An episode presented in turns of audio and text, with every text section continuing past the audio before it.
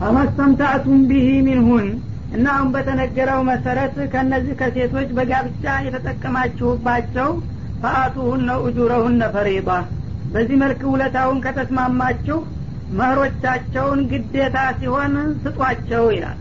እና ሴትዮዋ እንግዲህ በጋብቻ ከተዋዋለች መህሩን እሷ ተቆጣጠረችም አልተቆጣጠረችም በህግ የተደነገገ ግዴታ ስለሆነ የተስማማችሁበትን ክፍያ በሚገባ መለገስ አለባችሁ እንጂ አጣላችሁ እሰጣለሁ ብላችሁ አዘናታችሁ እንዳቀሟቸው ማለት ነው። ፈሪበተን ማለት ከአላህ የተደነገገ ቁርጠኛ ነገር ነው ማለት ነው። ያለማወላወል መከፈል ያለበት እዳ ነው። ወላ ጁናሃ አለይኩም ፊማ ተራዶይቱም ቢህ ሚን ባዲል ፈሪባ ግን ግዴታነቱ ታውቆ ለመክፈል ከተስማማችሁ ወይም ከከፈላችሁ በኋላ በመካከላችሁ በመግባባትና በመስማማት በምታረጉት ነገር ወንጀል የለባችሁም ማለት መህሩን ለመክፈል ፍቃደኛ ሁነህ ወይም ከፍለህ ሲያበቃ አይ እኔ ትዳሩን ነው እንጂ የምፈልገው ተገንዘቡ ጉዳይ የለኝም ብላ እሷ ይቅርታ ብታደርግ ወይም ደግሞ በከፊል ብትሰጥህ ወይም ከተረከበች በኋላ ብትመልስልህ እንደ ሽልማት አድርጋ ያንን አልከለክልም ማለት ነው። ፈኢንጢብነ ለኩም አንሸእ ሚኑ ፈኩሉ ሀኒ አመሪ እንዳለው በሌላው ቦታ ራሳቸው ወደውና ፈቅደው ከሰጧችሁ የተፈቀደ ሀላል መሆኑን አውቃችሁ ተጠቀሙበት ብሏል ማለት ነው ግን መጀመሪያ አታለው እንዳይቀሟቸው ነው የተፈለገው እንጂ በፈቃዳቸው እነሱ በሙሉም ሆነ በከፊል ይቅርታ ማድረግ ወይም መልሰው መስጠት ይችላሉ ማለት ነው። እነላህ ካነ አሊመን ሐኪማ። አላህ እንግዲህ በፍጥረታቶቹ ሁኔታ አዋቂ እንደገና ደግሞ በሚደነግጋቸው ህጎች ጥበበኛ የሆነ ጌታ ነውና የትዳራችሁን ሁኔታ በዚህ መልክ ነው የሚደነግግላችሁ ይላል ومن لم يستطع منكم طولا أن ينكح المحصنات المؤمنات فمما ملكت أيمانكم من فتياتكم المؤمنات والله أعلم بإيمانكم بعضكم من بعض. فانكحوهن بإذن أهلهن وآتوهن أجورهن بالمعروف محصنات غير مسافحات ولا متخذات أخدان. فإذا أحصن فإن أتين بفاحشة فعليهن نصف ما على المحصنات من العذاب. ذلك لمن خشي العنة منكم وأن تصبروا خير لكم والله غفور رحيم. يريد الله ليبين لكم ويهديكم سنن الذين من قبلكم ويتوب عليكم والله عليم حكيم. والله يريد أن يتوب عليكم ويريد الذين يتبعون الشهوات أن تميلوا ميلا عظيما. يريد الله أن يخفف عنكم وخلق الإنسان ضعيفا. ومن لم يستطع منكم طولا أن ينكح المحصنات المؤمنات ከእናንተ መካከል ጥብቅና አማኝ የሆኑትን እመቤቶች በተነገሩት ሽሩጦች መሰረት ለማግባትና ትዳር ለመገንባት አቅሙ ያልፈቀደለትና ያልቻለ የሆነው ሰው ፈሚማ መለከት አይማኑኩም በእነሱ ፈንታ እናንተ በቁጥጥራችሁ ስር ከምታውሏቸው አገልጋዮቻችሁ መተካት ትችላላችሁ ይላል። ማለት እንግዲህ በጅሃዲ በምርኮ የሚገኙትን ሴቶች የሌላውን ባሪያ እባክ ባሪያህን ስጠኝ ብሎ በመለመን ለእነሱ መለስተኛ ገንዘብ ለባለቤቶቻቸው በመክፈል ማግባት ይቻላል ማለት ነው። የጨዋዋን ልጅ አምጥቶ ያላቅሙ ከማስቸገርና ከመቸገር ማለት ነው። ሚን ፈተያቲኩም ሙእሚናት አማኝ ከሆኑት ወጣት አገልጋዮቻችሁ ይላል። ለማዋዴር ነው።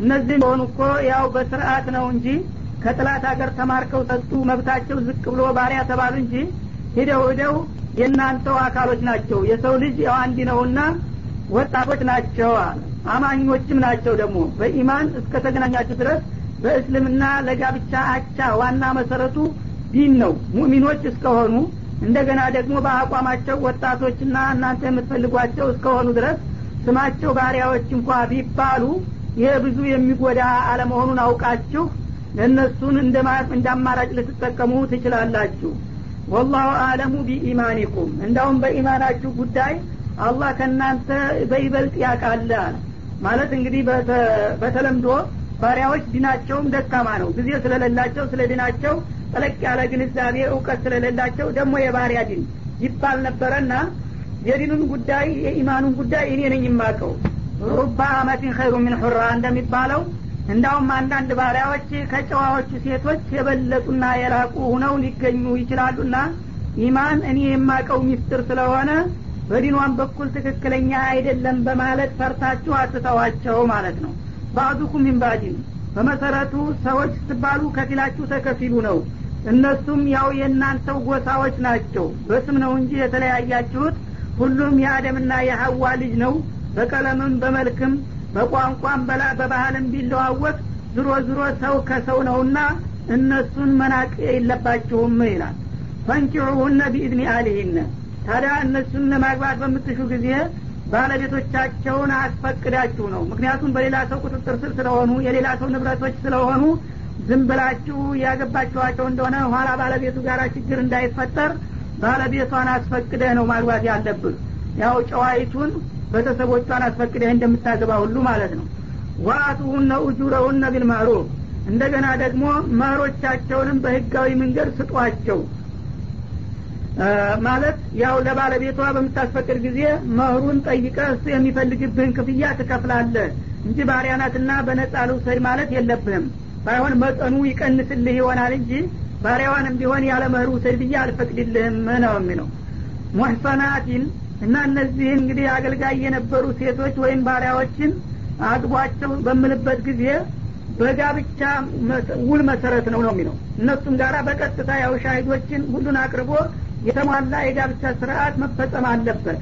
ገይረ ሙሳፊሐትን ዝሞት ከሚፈጽሙ ሌላ ሁነው ማለት ነው። ሴቶችም እንግዲህ እኛ ባሪያዎች ነን እና ዝም ብሎ ይፈቀድና መስሏቸው ጋብቻ ሳይታሰር እንዲሁ ዝም ብለው በውርጅናና በጓደኝነት የሚባልጉ የሆኑ እንደሆነ የዛን አይነት አልፈቅድም ማለት ነው። ወላ ሙተኪዛት አክዳኒን እንዲሁም ደግሞ ልዩ ደንበኛና የቅርብ ጓደኛ ከሚይዙ ሌላ ሲሆን ሙሳፊያት ማለት በግልጽ ዝም ብለው በብልግና በሽርሙጥና የሚሰማሩ ማለት ነው። ሙተኪዛቱ አክዳን ማለት ግን በግልጽ ሳይሆን በሚስጥር ልዩ ደንበኛ አድርገው የሚጠቀሙ ከሆኑ ይህም ማባህረ ሚናወ ማበጦን እንዳለው ዚና በግልጽም ሆነ በድብቅ ሁለቱም ሐራም ነውና በሁለቱም የተሰማሩ ከሆኑ አይፈቀድላችሁም እነሱን ማግባት ማለት ነው። ፈይዳ ወሕሲነ እና በዚህ መልክ ጥብቅ ሁነው ቆይተው አሁን ደግሞ በጋብቻ በሚከበሩበት ጊዜ ፈይናተይነ ቢፋሂሸቲን ጋብቻ ከተፈጸመ በኋላ እንደገና ብልግና ሲሰሩ ቢገኙና ቢደረስባቸው ፈአለይህነ ኒስፉ ማለ ሙሕሰናት ምን አልአዳብ በእንዲህ አይነቶቹ የአገልጋይ ባለጌዎች ላይ በጨዋዎች ላይ ከሚፈጸመው የወንጀለኛ መቅጫ ግማሹ ይፈጸምባቸዋል ይላል እንግዲህ ጨዋ የሆነች ሴት ወንጀል በምትሰራ ወይም ዝሙት በምታደርግበት ጊዜ ከጋብቻ በፊት ከሆነ መቶ ጅራፍ ትገረፋለች ተብሏል። ይቺ ባሪያይቱ ግን በባርነቷ የዚህ አይነት ስራ ሰርታ ከተገኘች እሷ ደግሞ በዛ ግማሽ ይሆንላታል። አሁን ባሪያ መሆኗ ጠቀማት ማለት ነው። ጨዋይቱ ክቧ ከፍ ያለ ስለሆነ መቀጫዋ ሰፍ ይላል ይህችኛዋ ግን ወንጀሉን በምትፈጽምበት ጊዜ ለዛች መቶ ሲሰጥ ለዚችኛዋ አምሳ ይሆናል ማለት ነው ከትዳር በኋላ በሚሆንበት ጊዜ ደግሞ የጨዋይቱ ግድያ ነው የሚሆነው። ይህች ግን አትገደልም። ምክንያቱም ግድያ ላይ ግማሽ ሞት የሚባል የለምና ስለማይቻል ያው በሌላ መቀጫ በታዚር ትታለፋለች ማለት ነው። ዛሊከ ሊመን ከሽየ ለአነተ ሚንኩም። እና ጨዋ ለማግባት አቅማችሁ በማይፈቅድበት ጊዜ ባሪያዎችን አግቡ ብዬ የፈቀድኩት ከእናንተ መካከል የዝሙትን አደጋ ለሚፈሩ ሰዎች ነው። ሴት ካላገኘሁኝ በስተቀር እሳሳት አለሁኝ ብሎ ለሚፈራ ሰው እንዳይሳሳት ነው። ባሪያዎችንም ቢሆን አግብተ ተጠቀም ብዬ የፈቀድኩለት ነው የሚለው። ወአን ተስቢሩ ኸይሩን ለኩም። ግን ራሳችሁን የምትቆጣጠሩና አቅማችሁ ለአቻችሁ እስከሚያበቃችሁ ድረስ የምትጠብቁ ከሆናችሁ ባሪያ ከማግባት ብትታገሱ የተሻለ ነው። ክብራችሁን የበለጠ ይጠብቃልና ማለት ነው። ወላህ ገፉሩ ረሂም ለማንኛውም አላህ ስብሓነሁ ወተላ ትእዛዙን ታከበራችሁና የከለከለውን ተተከለከላችሁ ምህረተ ሰፊና ሩሮ ነውና በጥቅቅን ስፈታችሁ እንደማይቀጣችሁ ነው በማለት ይገልጻል ማለት ነው። ዩሪዱ ላህ ሊዩበይነ ለኩም አላህ ስብሓነሁ ወተላ በእነዚህ አንቀጾች ለእናንተ የሚጠቅማችሁን መመሪያ ሊገልጽላችሁና ሊያብራራላችሁ ይሻል። ወየህዲየኩም ሱነነ ለዚነ ሚን ከእናንተ በፊት የነበሩትን ነቢያትና ሙርሰሎች እንደዚሁ ሙእሚኖች ስርአትና ባህልም እግር መንገዱን ሊመራችሁና ሊያስተዋውቃችሁ ይሻለ ይላል። የኒካህ የሚባል ነገር እንግዲህ የመላው ነቢያትና የመላው የሙስሊም ኡመቶች ስርአትና ህግ ነው ማለት ነው። ማንም ነቢይ ያለ ኒካህ ጋብቻ አልፈቀደም እና እግር መንገዱን ለእናንተ ብቻ አሁን የተደነገገ ሳይሆን የቀደምት ነቢያቶችም በዚህ መልክ በኒካ እየተከባበሩ የመጡ መሆናቸውን ሊጠቁማችሁ ይሻል ይላል። ወየቱባ አለይኩም እና እንግዲህ እሱ የሚጠላውንና የሚወደውን ከነገራችሁ በኋላ የምትችሉትን ጥንቃቄ አድርጋችሁ ሰው ናችሁና አንዳንድ ጊዜ ከተሳሳታችሁ ደግሞ በስተታችሁ ይቅርታ ከለመናችሁት ይቅርታ ሊያደርግና ሊመለስላችሁም ይሻል። ወላህ አሊሙን ሐኪም። አላህ በእናንተ ሁኔታ አዋቂ። እንዲሁም ደግሞ በሰላምም ሆነ በችግር ጊዜ ለእናንተ የሚሰጣችሁ መመሪያና ወይም መቀጫ ከስራችሁ ጋር የሚመጣጠን የሆነ የጥበበኛ ድንጋጌ ነው ይላል። እና ምንጊዜም እንግዲህ አላህ ስብሓነሁ ወተላ ለአኸራም ሆነ ለዱንያ ለእናንተ የሚጠቅመውንና የሚበጀውን እንጂ የሚጎዳውን ነገር አልደነገገባችሁም ማለቱ ነው። ወላሁ ዩሪዱ አንየቱበ አለይኩም አላህ ስብሓናሁ ወተላ በእናንተ ላይ በይቅርታ ሊመለስላችሁ ይሻል። ማለትም ያዘዛችሁን ነገር ከታዘዛችሁ የተከለከላችሁትን ተተከለከላችሁ ከእምነት በስተፊት በጃይልያው አለም እያላችሁ የሰራችሁትን በይቅርታ ሊያልፋችሁና መረ ሊሰጣችሁ ይፈልጋል።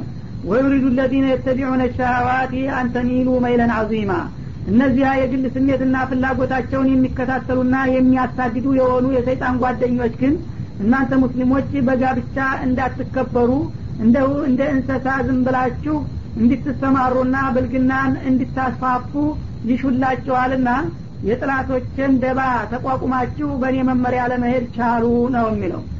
እና እነዚህ እንግዲህ አዳውል ኢስላም የሆኑ ሰዎች ሁልጊዜም በነጽነት ስም ሰዎች ያው የፈለጉትን ማድረግ ይችላሉ። በገዛ አካላቸው በገዛ መብታቸው ማንም ሊከለክላቸውና ሊገድባቸው አይገባም እያሉ የስሜትና የፍላጎት ምርኮኞችና ሰለባዎች እናንተንም ሙስሊሞች በስልጣኔ ስም ብልግናውን እንድትዳፈሩትና ከትክክለኛው እስላማዊ ጎዳና እንድትዘነበሉና እንድታጋድሉ ይሹላችኋል። እና ተሚሉ መይለን አዚማ በቀጥታ በነጭነትና በስልጣኔ በጣም ከባድ የሆነን ማጋደል ከእስልምና እንዲታጋድሉ የሚሹ መሆናችሁን አውቃችሁ የኔን የጌታችሁን ፍቃድ አክብራችሁ የእነሱን ተንኮልና ደባ መቋቋም መቻል አለባችሁ። ይህን ያደረጋችሁ እንደሆነ አላህም በይቅርታ ያልፋችኋል ይላል ዩሪዱ ላህ አን ዩከፊፈ አንኩም። አላህ ደግሞ ስብሓናሁ ወተላ ጨዋዎችን ለማግባት በማትችሉ ጊዜ በባሪያዎች መተካት ትችላላችሁ በሚለው አማራጩ እናንተን ሊያቻል አንድ ሰው የፈለገው ቢሆን ማግባት ካልቻለ ዝም ብሎ መኖር አለበት ቢባል በጣም ከባድ የሆነ ችግር ነው የሚያስከትለው ማለት ነው። እና ጨዋ በማይቻልበት ጊዜ በሌላ አማራጭ መስጠቱ ያለውን ችግር ለመቅረፍና ለማቃለል ፈልጎ ነው ወኩሊቀ ልኢንሳኑ ضዒፋ ሰው ሲባል ስሜቱን ከመቋቋምና ራሱን ከመግዛት ደካማ ሁኖ ነው የተፈጠረው ይላል። በመሆኑም አላህ ስብሓናሁ ወተላ ችግሩን ስለሚያቅለት ሲመቸውም እንደ ምቾቱ ሲጎልበትም ባለው አቅሙ አማራጮቹን አመቻቸለት። በዚህ መልክ እንግዲህ የሄደ እንደሆነ ዲኑንም ዱንያውንም ጠብቆ ለጥሩ ሁኔታ መብቃት ይቻላል ማለቱ ነው يا أيها الذين آمنوا لا تأكلوا أموالكم بينكم بالباطل إلا أن تكون تجارة عن تراض منكم ولا تقتلوا أنفسكم إن الله كان بكم رحيما. ومن يفعل ذلك عدوانا وظلما فسوف نصليه نارا وكان ذلك على الله يسيرا. إن تجتنبوا كبائر ما تنهون عنه نكفر عنكم سيئاتكم وندخلكم مدخلا كريما.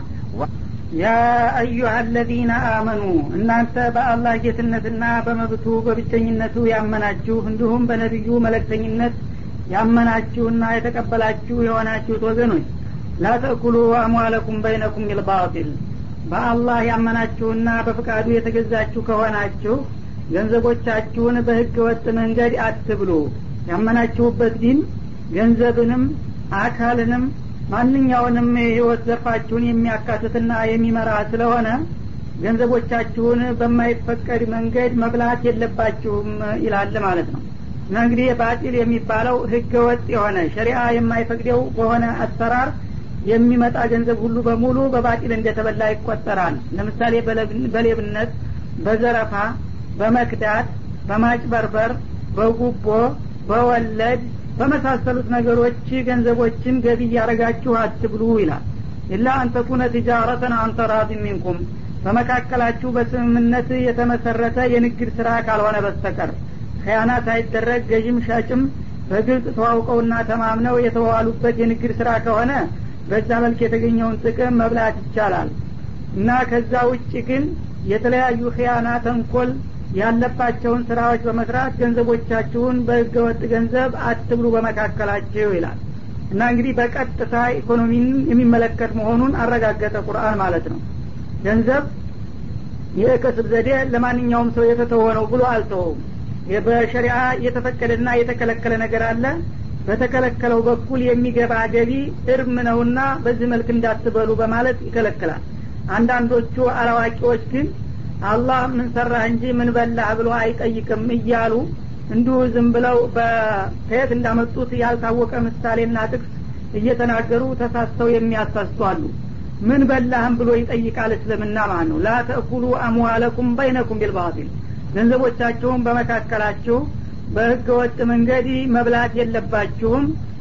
ግልጽ በሆነ በንግድ ስራ ያገኛችሁት ጥቅም ካልሆነ በስተቀር ይላል የንግዱም ስራ ደግሞ ክያና ከገባበት አይፈቀድም። አንተራዲ ሚንኩም። እስበርሳችሁ በመተማመንና በመዋደድ ተግባብታችሁ የተሻሻጣችሁት ብቻ ሲሆን ነው የሚለው። ወላ ተቅቱሉ አንፉሰኩም ነፍሶቻችሁን ደግሞ አትግደሉ ይላል። ማለትም አንዱ ሌላውን በሆነ ባልሆነ ምክንያት እንዳይገለው ወይም ደሙን እንዳያፈሰው ማለት ነው።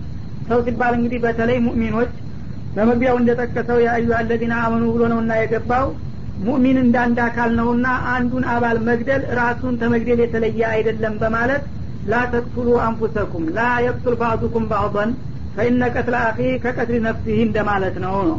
ወይም ደግሞ ላተቅትሉ አንፉሰኩም ቃሉ በቀጥታ እንደሚያመለክተው ራሳችሁን በተለያዩ ችግሮች አጋጣሚ ተበሳጭታችሁ ለአደጋ አታጋልጡ። አንዳንድ ሰው እንግዲህ በጣም በሚናደድና በሚበሳጭበት ጊዜ በራሱ ላይ እርምጃ ይወስዳል ወይ ገደል ይገባል ወይ በገመድ ይታነቃል ወይ መርዝ ይጠጣል ወይ ጥይት ይጠጣል። የመሳሰሉትን እርምጃዎች በመውሰድ ነፍሶቻችሁንም አትግደሉ እስበርሳችሁም አትጋደሉ ነው የሚለው። አላህ ስብሓናሁ ወተላ አርሐሙ ራሒሚን ከመሆኑ የተነሳ ለሰው ልጆች ከራሳቸው የበለጠ የሚያስብና የሚቆረቆርላቸው መሆኑን ያረጋግጣል በዛ አባባሉ። ሰው ለነፍሱ አዋቂና አሳቢ ይመስላል። ግን አንድ ነገር በሚያጋጥመውና በሚበሳጭ ጊዜ በራሱ ላይ ሲጨክን ይገኛል አላህ ግን ከእርሱ የበለጠ የሚያስብለት ከመሆኑ የተነሳ ነፍሶቻችሁን አትግደሉ በማለት ገላጋ የሆነ ለገዛ ነፍሶቻቸው ማለት ነው። ኢናላህ ካነ ቢኩም ረሒማ አላህ በእናንተ በእጅጉ ሩሩ የሆነ ጌታ ነውና ያለ አግባብ ራሳችሁንም ሆነ ሌሎችን እንድትበድሉ አይወድምና አይፈቅድም። በገንዘብም የማይገባውን ገንዘብ ገቢ አድርጋችሁ ራሳችሁን ለቅጣት እንዳታጋልጡ። በተለያዩ ደግሞ በማህበራዊ ህይወት አላስፈላጊ ግጭቶችን እየፈጠራችሁ እስበርሳቸው የመደባደብና የመጋደል ወይም ደግሞ በተለያዩ ምክንያቶች የተበሳጨን ተናደርን ብላችሁ ራሳችሁን መግደል የመሳሰሉትን እርምጃዎች አትውሰዱ። አላህ ለእናንተ ሩሩና አዛኝ ነውና ይህን ሁሉ እንዳታደርጉ አደራ ይላችኋል ይላል ማለት ነው። ወመን የፈአል ዛሊክ እና አሁን ቀደም ሲል የተጠቀሱትን የተከለከሉ ነገሮች የሚሰራ ካለ ሙእሚን ብሎ ሲያበቃ ወይም ገንዘብን በህገ ወጥ መንገድ የሚበላ ወይም ደግሞ ሌሎችን ሰዎች ባልሆነ ምክንያት የሚደበድብ ወይም የሚገድል ወይም በራሱ ላይ የሞት እርምጃ የሚወስድ ካለ ዑድዋንን ህግን ተላልፎ ወዙልመን ሌላዎችን ደግሞ በመበደልና በመጋፋት መልክ ይህንን የአላህን ትእዛዝና ውሳኔ ወይም ማስጠንቀቂያ ጥሶ የሚፈጽም ካለ ፈሰውፈ ኑስሊህ እንዲህ አይነቱን ወንጀለኛና አረመኔ እጅግ አሰቃቂና አይከብዱ የከበደ ቅጣት ውስጥ እንደምንጨምረው ነው ጃሃንም እሳት ውስጥ ይላል እና ናረን የሚለው ተንዊኑ የእሳቱን ልዩና ክብደት ያለው መሆኑን ያመለክታል። ናረን አዚመን ላ ዩቀደሩ ቀድሩሁ ወላ ዩቅተነው እና ይህን ይመስላል ተብሎ የማይገመትና የማይታሰብ በጣም አይከፉ የከፋ ቅጣት ይጠብቀዋል የጀሀነም እሳት ማለት ነው። በሀዲስ እንደተገለጠው የጀሀነም እሳት ሀይሉ ከዚህ በዱንያ ላይ እኛ ከምንገለገልባት እሳት በሰባ እጥፍ ይጨምራል ብለዋል እንደዛ አይነት እሳት ውስጥ እንጨምረዋለን ይህን ህግ የሚተላለፍ በማለት ያስጠነቅቃል ማለት ነው። ወካነ ዛሊከ አለላህ የሲራ እና ይህንን አይነት እንግዲህ ህግ የሚጥሱና የሚተላለፉ በሆኑ ወንጀለኞች አላህ ስብሓናሁ ወተላ የዚህ አይነት ቅጣት መወሰንና መጨመር በሱ ዘንዳ በጣም ቀላል ነው። በዚህ መልክ የሚቀጣ መሆኑ ያዳግተዋል ብለው እንዳይገምቱ አላህ እንዲህ አይነት ጥፋት አጥፍተው የተገኙትን ሰዎች በዚህ መልክ ለመቅጣት በጣም ገርና ቀላሉ ነው ይላል ማለት ነው። ኢንተጅተኒቡ ከባኢረ አሁን አንሁ ከምትከለከሉት በጣም ከባድና ጉሉህ የሆኑትን ወንጀሎች የምትርቁና የምትጠነቀቁ ከሆናችሁ ኑከፊር አንኩም ሰይአቲኩም ጥቅቅንና መለስተኛ የሆኑ ስህተትና ወንጀሎቻችሁን እንሰርዝላችሁና በይቅርታ እናልፋችሁ ይሆናል ይላል።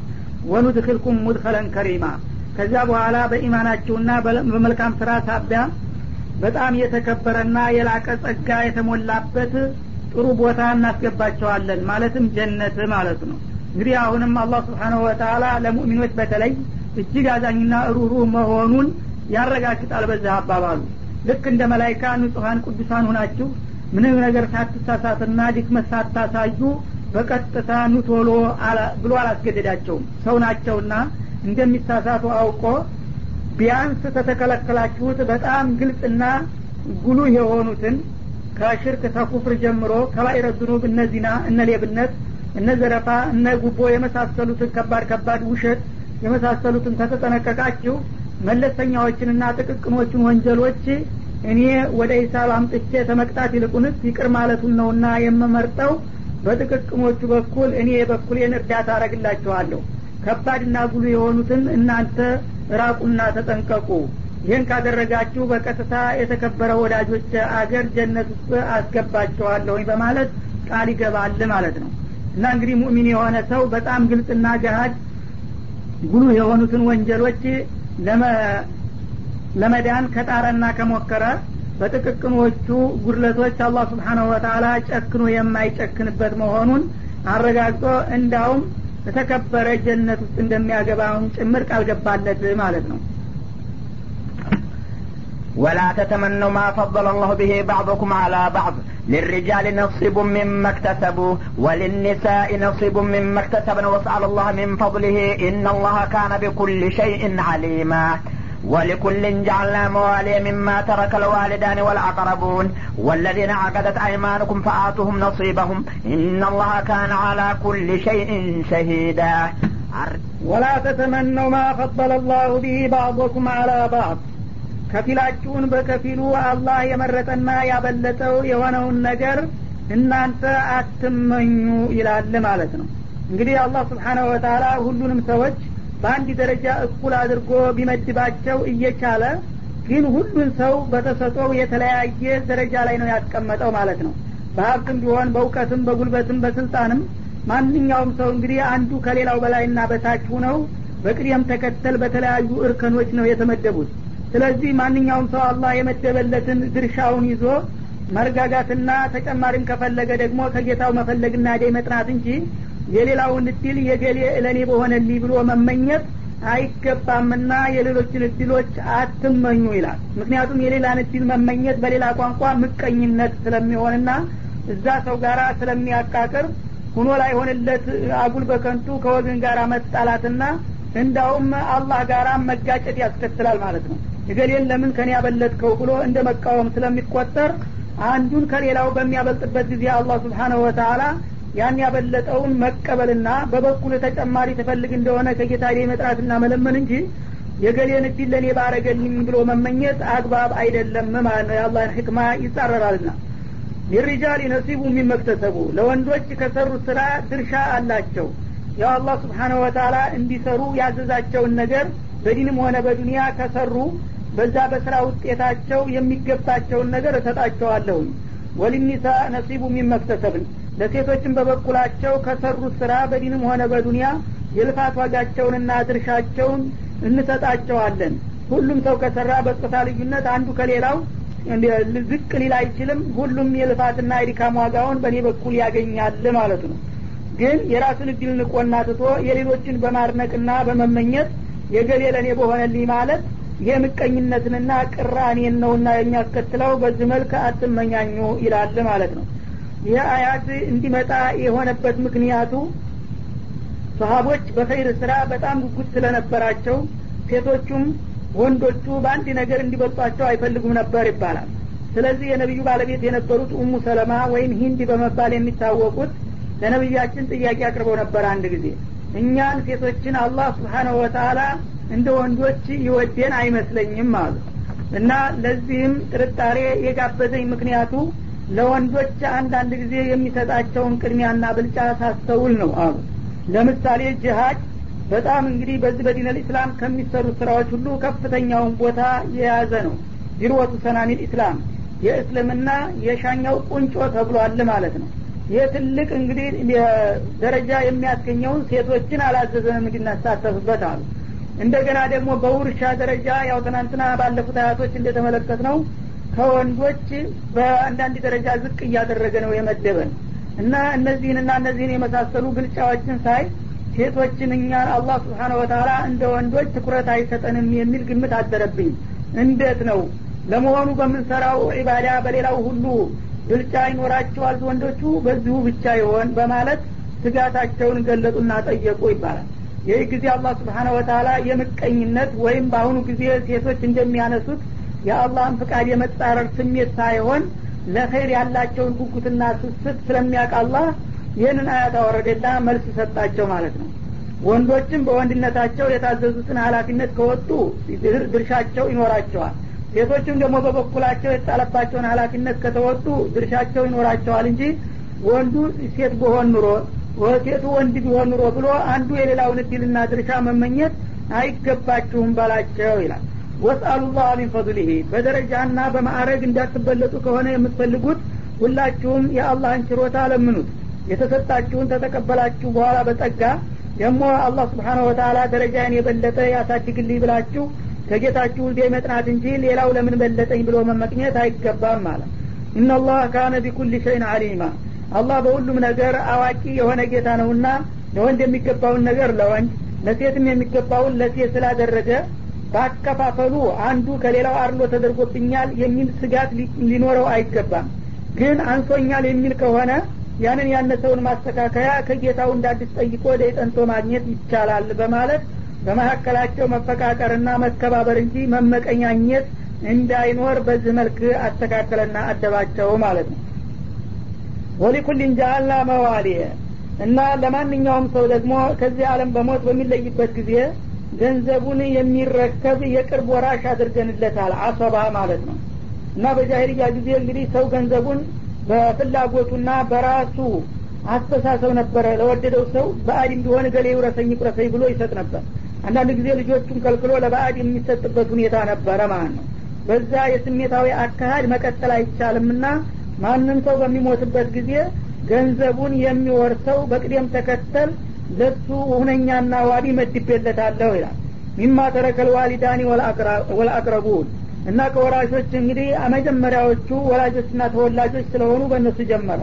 ሁለት ወላጆች ትተውት ከሞቱት ንብረት እንዲሁም ደግሞ አቅራቢያ ዝንድና ያላቸው ለዘመዶቻቸው አትርፈውት ከሞቱት ንብረት ለሁላቸውም የቅርብ ተጠሪና ተረካቢ መድቤላቸዋለሁኝ ይላል። እና በዛ በመደብኩት መሰረት እገሌን እጠላዋለሁ እወደዋለሁ የሚለውን ተውና በአላህ ስብሓናሁ ወተላ ህግ አከፋፍሏቸውና መብታቸውን ስጧቸው። ወለዚነ አቀደተ አይማኑኩም እነዚያ ደግሞ ውለታዎቻችሁ ያሰሯቸው የሆኑት ወገኖች ማለትም ውለታ የገባችሁላቸው የሆኑት ፈአቱሁም ነሲበውም በውለታ መሰረት የመደባችሁላቸውን ወይም ቃል የገባችሁላቸውን ድርሻ ስጧቸው ይላል። ይህ አባባል ሁለት አይነት መልክ ይኖረዋል። አንደኛ በኑዛዜ መልክ ያው እገሌ በአር ነው። በምሞት ጊዜ ውርስ ሊያገኝ አይችልምና ግን ከልጆቼ ልለየው ስለማልፈልግ ከገንዘቤ ይህን ያህል እንዲሰጡልኝ ብሎ ለመናገር የሚፈልግ ካለ ማድረግ ይችላል። ኑዛዜ አልተከለከለምና ከሲሶ ባልበለጠ ማለት ነው። በዚህ መልክ ከሆነ ቋሚ ነው ይሰራበታል። ሁለተኛው ግን ወለዲና አቀደት ሃይማኑኩም ማለት በጃሂልያ ጊዜ ሰዎች በፍቅርና በጓደኝነት ይተሳሰሩና እገሌ ብሞትም ይውረሰኝ ይቁረሰኝ በማለት ቃል ይገባለታል ማለት ነው የዛ ጊዜ በኑዛዜ ደረጃ ሳይሆን ልክ እንዲ ወራሽ ሆኖ ከወራሾቹ ጋር በመሰለፍ እንዳሁም አንዳንድ ጊዜ ወራሾቹ ታግደው እሱ ቀጥታ ገንዘቡን በመውሰድ ይጠቀም ነበረ። በዛ መልክ የሚሰራ ነበረና ከዛ አኳያ የሆነ እንደሆነ ተሽሯል ይህ አያት ማለት ነው። ምክንያቱም በህይወቱ እያለ ይጥቀመው እንጂ ከሞት በኋላ ዘመዶች ታግደው እንደገና ንብረቱን እሱ መውሰድ የለበትም። በህይወት እያላችሁ ስጧቸው ባለውለታዎቻችሁ ካሉ ማለት ነው በሁለተኛው ትርጉም። ፈአቱም ነሲበውም እና በህይወታቸው እያላችሁ ለእነዚህ ለወዳጆቻችሁና ቃል ለገባችሁላቸው ድርሻቸውን ስጧቸው ይላል። ኢነላህ ካነ አላ ኩሊ ሸይን ሸሂዳ። አላህ በማንኛውም ነገር ላይ የቅርብ ታዛቢና ተቆጣጣሪ መሆኑን አውቃችሁ ሁልጊዜም በፍቃዱ መመራትና እሱ ያዛችሁን ማክበር ይኖርባችኋል እንጂ ስሜታዊ ሁናችሁ ገሌን እወደዋለሁና ባይገባውም ሰጥቸዋለሁ እገሌን እጠለዋለሁና ዘመዴም ቢሆን ከልክሌዋለሁኝ እያላችሁ እንዳትሄዱ በዚህ መልክ ከሄዳችሁ ከእኔ ጋር ትጋጫላችሁ በማለት የወራሾችንም ሆነ የተናዛዦችን መብት ጠበቀላቸው ማለት ነው الرجال قوامون على النساء بما فضل الله بعضهم على بعض وبما أنفقوا من أموالهم فالصالحات قانتات حافظات للغيب بما حفظ الله واللاتي تخافون نشوزهن فعظوهن واهجروهن في المضاجع واضربوهن فإن أطعنكم فلا تبغوا عليهن سبيلا إن الله كان عليا كبيرا. وإن خفتم شقاق بينهما فابعثوا حكما من أهله وحكما من أهلها. إن يريدا إصلاحا يوفق الله بينهما إن الله كان عليما خبيرا. الرجال قوامون على النساء بما فضل الله بعضهم على بعض ወንዶች በሴቶች ላይ የበላይ ኃላፊነትና ተቆጣጣሪነት ተሰጥቷቸዋል ይላል አላህ ስብሓነ ወተአላ እንግዲህ በመብት ተመሳሳይ መልክ ያላቸው መሆኑ እንደተጠበቀ ሁኖ ግን በአንድ ቤተሰብ ውስጥ ያሉ ሴቶችና ወንዶች ኃላፊነትን ማን ይውሰድ የቤተሰቡ ተጠሪና ተቆጣጣሪ ማን ይሁን ከተባለ በአቅልም ቢሆን ወንድ እያለ ሴት ትቀደም የሚል የለምና ወንዶቹ በሴቶች ላይ የመቆጣጠርና የማስተዳደር ስልጣን ተሰጥቷቸዋል ይላል። ይህም ሊሆን የቻለበት ቢማ ፈضለ ባዕዶም አላ ሁለቱም ጾታዎች አንዱን ከሌላው የበለጠ አድርጎ በመፍጠሩ ሳቢያ ነው ይላል። በአካሉም ሆነ በአእምሮው የወንድና የሴት ልዩነት አለ በተፈጥሮ ይዘታቸው። አካልም ወንዶች ብዙ ጊዜ ያው ጥንካሬ አላቸው። በአእምሮም ደግሞ ብስለትና የማስተዋል የመታገስ አርቆ የማሰብ ችሎታቸው የላቀ ነው የወንዶቹ ማለት ነው። ስለዚህ እንግዲህ ችሎታው ሻል ያለው ነው ሀላፊነት መሸከም የሚችለውና በዚህ ሳቢያ ወንዶችን ሀላፊነት ጭነንባቸዋል ይላል። ወቢማ አንፈቁ ሚን አምዋሊህም ሁለተኛ ደግሞ ገንዘቦቻቸውን ለሴቶች የሚለግሱና የሚያወጡ ከመሆናቸውም አኳያ ሲታይ ወጭ የሚለግስ ነው ሀላፊነትን መውሰድ ያለበት ማለት ነው። ተመጽዋች ሆኖ ሲያበቃ የበታች ሰው እንደገና ሀላፊ ሊሆን አይችልም ማለት ነው። ፈሷሊሀቱ እና እንግዲህ በዚህ መሰረት የተደነገገውን ህግ ጥሩና ትክክለኛ ቅን አስተሳሰብ ያላቸው ሴቶች ቃኒታቱን የጌታቸውን ፍቃድ አክባሪና ለባሎቻቸውም ታዛዥና ተባባሪ ይሆናሉ ይላል። እንግዲህ ሴቶች ራሳቸው ትክክለኛ አስተሳሰብ ያላቸው ከሆኑ ይህንን አመዳደብ ይቀበሉታል ማለት ነው። እኔ ሴት ነኝ እንደገና በባሌ ላይ እኔ ሀላፊነትን አልወስድም። እንኳን ለሱ የሰጠው ብላ እንደምትስማማና የኔንም ትእዛዝ አክብራ ባልዋንም እንደዚሁ በበላይነቱ ተባብራ የምትኖር ትሆናለች ጥሩዋ ቆንጆ በማለት ያግባባል ማለት ነው። ሀፊዟቱ ሊልገይቢ እንኳን በአካል አጠገቧ እያለ ቀርቶ እሱ በሌለበት እንኳን ልክ እንዳለ አድርጋ አክብራ መብቱን ንብረቱን ጠብቃና አንከባክባ ትገኛለች ቆንጆዋና ታማኟ ሴት ይላል። ቢማ ሀፊዘላህ አላህ በጣለባት ሀላፊነት እንግዲህ አንቺ ባል ዘንድ በምትኖርበት ጊዜ የኔንም ትእዛዝ ማክበር አለብሽ ባልሽንም እንደዛው መብቱን መጠበቅ አለብሽ ብሎ በጣለባት ሀላፊነት መሰረት እንኳን በአካል እያለ ያየኛል ይሰማኛል ብላ በሌለበት እንኳን ካለበት ባልተለየ መልኩ ጠባቂ ሁና ትገኛለች ይላል። ወላቲ ተካፉነ ኑሹዘሁን እነዚያ ደግሞ በባሎቻቸውና በትዳራቸው ላይ መኩራራትንና ማንጓጠጥን የምትፈሩላቸው እኒህ ደግሞ ጠማማዎቹ ክፍሎች ናቸውና ማለት ነው። ፈይዙሁና እነሱን ገስጧቸው ምከሯቸው ይላል። እንግዲህ ሴቶች ሲባሉ በተፈጥሯቸው ሁለት መልክ አላቸው። አንዳንዶቹ መጀመሪያውንም ቅን የሆኑና መብታቸውንና ግዴታቸውን ያወቁ ናቸው። የአላህንም ትእዛዝ ያከብራሉ ለባሎቻቸውም ታማኞች ይሆናሉ። እነዚህ ወትሮውንም ትክክለኞች ናቸው ችግር የለባቸውም ማለት ነው። ሌሎቹ ደግሞ ግዴታና መብታቸውን ጠንቅቀው ያልተረዱና በአጓጉል ኩራት የተወጠሩ እሱ በምን ይበልጠኛል እያሉ የሚንቀባረሩ ይኖራሉና በነዛ በኩል ደግሞ ለማስተካከል የምትወስዷቸው እርምጃዎች እንደሚከተሉት ነው ይልና መጀመሪያ ወዕዝ ነው አለ።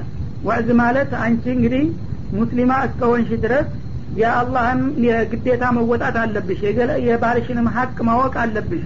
ይሄ ካልሆነ አላህ ይጣላሻል። እኔማ ያው ካልሆነልኝ እንለያይ እንችላለን። ግን በአላህ በኩል ይሄ ነገር አይበጅሽም ብላችሁ ደጋግማችሁ በመምከርና በመገሰጥ ለማስተካከል ሞክሮ ይላል።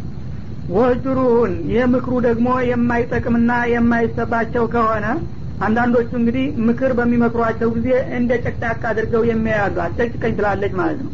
የዛ ጊዜ ደግሞ ምክር የማይገባው ሰው በሚገባት ቋንቋ መምጣትና እንዲገባት ማድረግ ስለሚያስፈልግ በምኝታ ተለያቸውና ቅሬታችሁን ግለጡላቸው እና ብዙ ሳትርቁ እዛው አልጋችሁ ወይም መደባችሁ ላይ ከስተዛሬው ከፍቅር ጊዜ ለየት ያለ አተኛኘት አሳዩቸው ማለት ነው። እና በአንሶላ ጠቅለል ብሎ በመተኛት ወይም ፊቱን በመዞር ግንኙነትን በማቋረጥ በመሳሰሉት ነገሮች ቅሬታችሁን ግለጡላቸው። የዛ ጊዜ በምክር ሳሰማ የነበረችው ይህ ሰው ተቀይሞኛል። አሁን ዝሮ ከተኛ ነገ ደግሞ ቤቱን ትቶ ቢሄድ ከዛ በኋላ ቢያሰናብተኝስ የሚል ግምት ተወስድ ይሆናል ማለት ነው። ልብ ካላት እና በምኝታቸው ተለያዩቸው ሲል በሀዲስ ግን ላተጅሩሁነ ኢላ ፊል ብለዋል። በቤቱ እንጂ ከቤት ውጭ ሂዶ መንደር በማደር ወይም ሌላ ሀገር በመሄድ አይደለም። ይሄ ከሆነ የብሱን እንዳሁም ችግሩን ያሰፋል። እኔን ትቶኛል ሌላ ጨኛ እያዘጋጀ ነው ብላ የብሱን ትነፈራለች ማለት ነው። ስለዚህ እዛው ቤቷ ውስጥ ሆኖ ክፍል ካለ እርግጥ ከቤት መኖሩን ካረጋገጠ በኋላ በሌላ ክፍል ሊተኛ ይችላል ነገሩ ከተባባሰ ማለት ነው። ከሌለ ደግሞ እዛው ክፍሉ ፊቱን በመዞርና የብቻው በመጠቃለል በመተኛት ተቃውሞውን ያሳይ ማለት ነው። ይህም ደግሞ የማይሳባት ከሆነ አንዳንዶቹ ደግሞ በተፈጥሯቸው ቀዝቃዛ ድሮ ቢተኛ ቢተዋት ግድ የሌላታለች ማለት ነው። ይህ ከሆነ ደግሞ ሌላ አማራጭ ይመጣል። እሱ ምንድነው? እድሪቡሁና የማያቆስልና የማይሰብር ጉዳት የማያደርስ መለስተኛ ግርፋት አድርጉላቸው ይላል። እና በለስላሳ ነገር በልምጭ ወይም ባለንጋ በመሳሰሉ ነገሮች ወይ በቁንጥጫ እንደ ጎጉፏቸው ይላል። ይሄ በሀዲስ ያው ተነግሯል። ከበድ ያለ ብትር እንዳይመታ ተገድቧል ብሎ አሁን ይሄ ቃሉ ድሪቡሁነ ሲል አጠቃላይ በፈለገው መሳሪያ ሁሉ ማለት አይደለም በርበን ገይረ ሙበሪሕን ብለዋል። ደም የማያፈስ አጥንት የማይሰብር ችግር የማያስከትል የሆነ መጠነኛ ግርፋት ይደረግላቸው ማለት ነው። እነዚህ እንግዲህ በቅደም ተከተል የተነገሩት አማራጮች ከተሞከሩ በኋላ ፈይን አጧዕነኩም ሁኔታውን ተረድተው ጥፋታቸውን ተገንዝበው ለእናንተ ታማኞችና ታዛዦች መሆናቸውን ካሳዩ ፈላተጉ አለይነ ሰቢላ። ከዛ በኋላ የሆነ ያልሆነ ምክንያት እየፈጠራችሁ እነሱን የማጥቂያ መንገድ እንዳትፈልጉ። በዚህ ጊዜ እኮ እንደዚህ ተጎላመሽብኛል እንደዚህ አመናጨሽኛል እያልክ በሆነ ባልሆነ ምክንያት ለምሳሌ እንደሚባለው ባልብሺ በአንተ ርሽኝ እየተነሳችሁ እንዳትጎዷቸውና እንዳታጠቋቸው ተጠንቀቁ ይላል። የሚፈለገው መስተካከላቸው ነው። ከተስተካከለ አንድ ቀን ተሳስተሽ ለምን ተናገርሽ? ለምን እንዳልሽ እየተባለ ሁልጊዜ በአጋጣሚ እያነሱ እሷንም ማሰቃየት አይገባም ማለት ነው። ኢነላህ ካነ አልየን ከቢራ። እነሱ ከተስተካከሉ በኋላ እናንተ እንዳው በምን ተደፈርኩ ስሜት በየጊዜው እያነሳችሁ እነሱን የምታሳቅቁ የሆነ እንደሆነ ደግሞ አላህ ከእናንተ ከወንዶች በላይ እጅግ የላቀ ሀያል መሆኑን እወቁና ተጠንቀቁ ይላል ማለት ነው።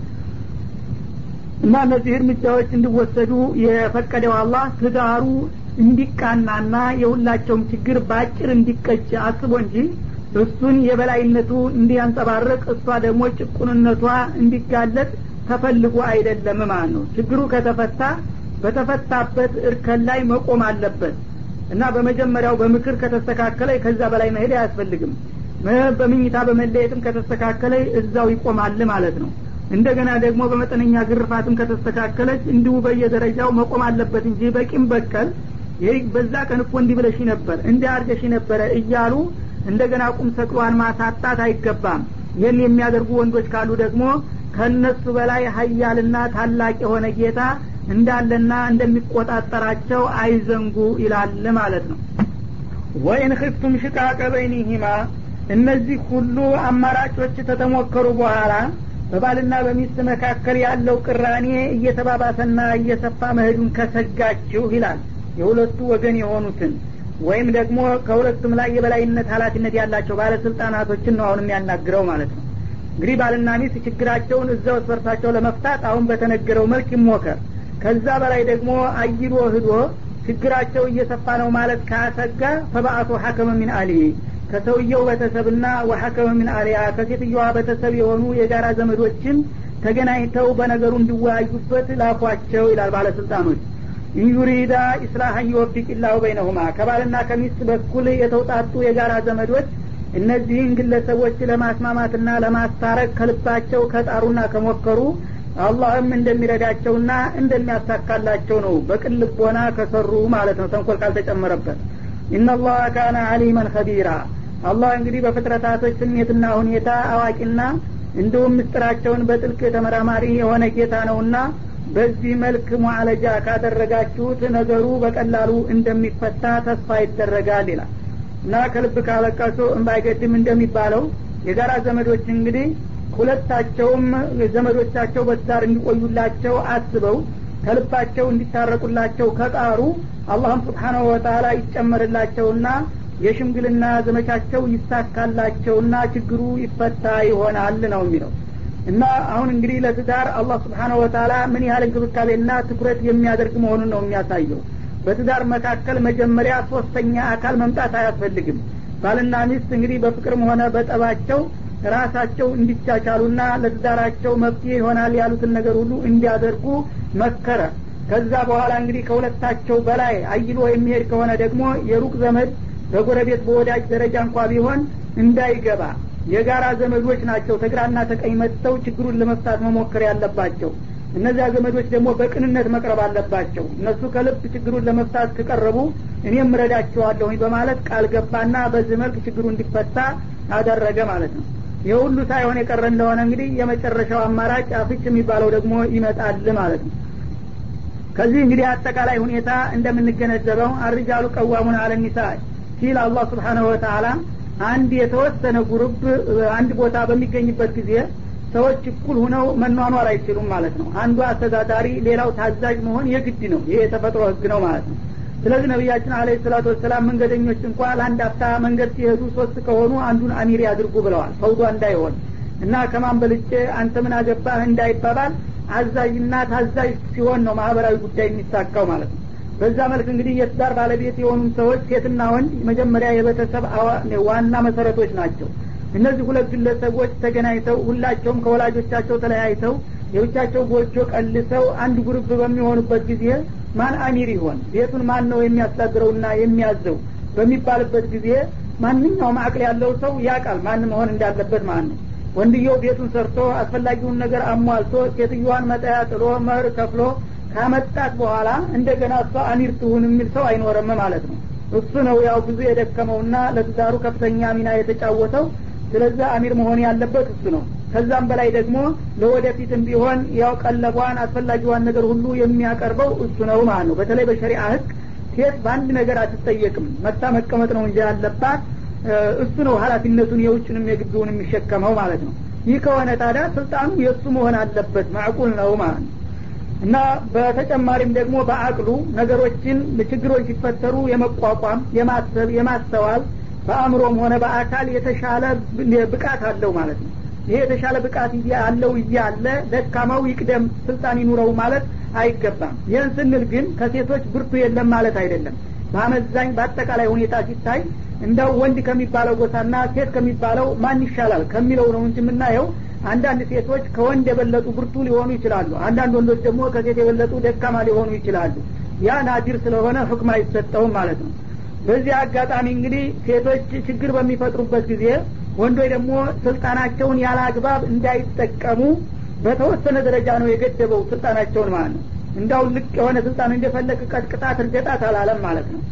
መውሰድ የሚገባውን እርምጃ የተወሰኑ እርምጃዎችን እነዚህም በተከታታይ ትወስዳለህ ይላል ይህንን ከመሆኑም ጋር አዲያው ኢስላም ታዳ ነገሮችን ያው በጠማማ በመመልከት እስልምና ሴትን እንደ እንሰሳ እንድትደበደብ ያዛል እያሉ እስልምናን ከሚነቅፉበትና ከሚያጥላሉበት ነጥቦች አንዱ ይሄ ነው ማለት ነው። እነሱ እንግዲህ ለሰው ልጆች ያሰቡ የተቆረቆሩ መስለው የአዛይ ቅቤ እንደሚባለው ሴቶችን ከዲናቸው ለማፈናቀልና አላህ ጋር አጣልተው የእነሱ መጫወቻ ለማድረግ እንዲመቻቸው ነው ማለት ነው አለበለዛ ከፈጠራቸው ጌታ የበለጠ የእነሱን ስሜትና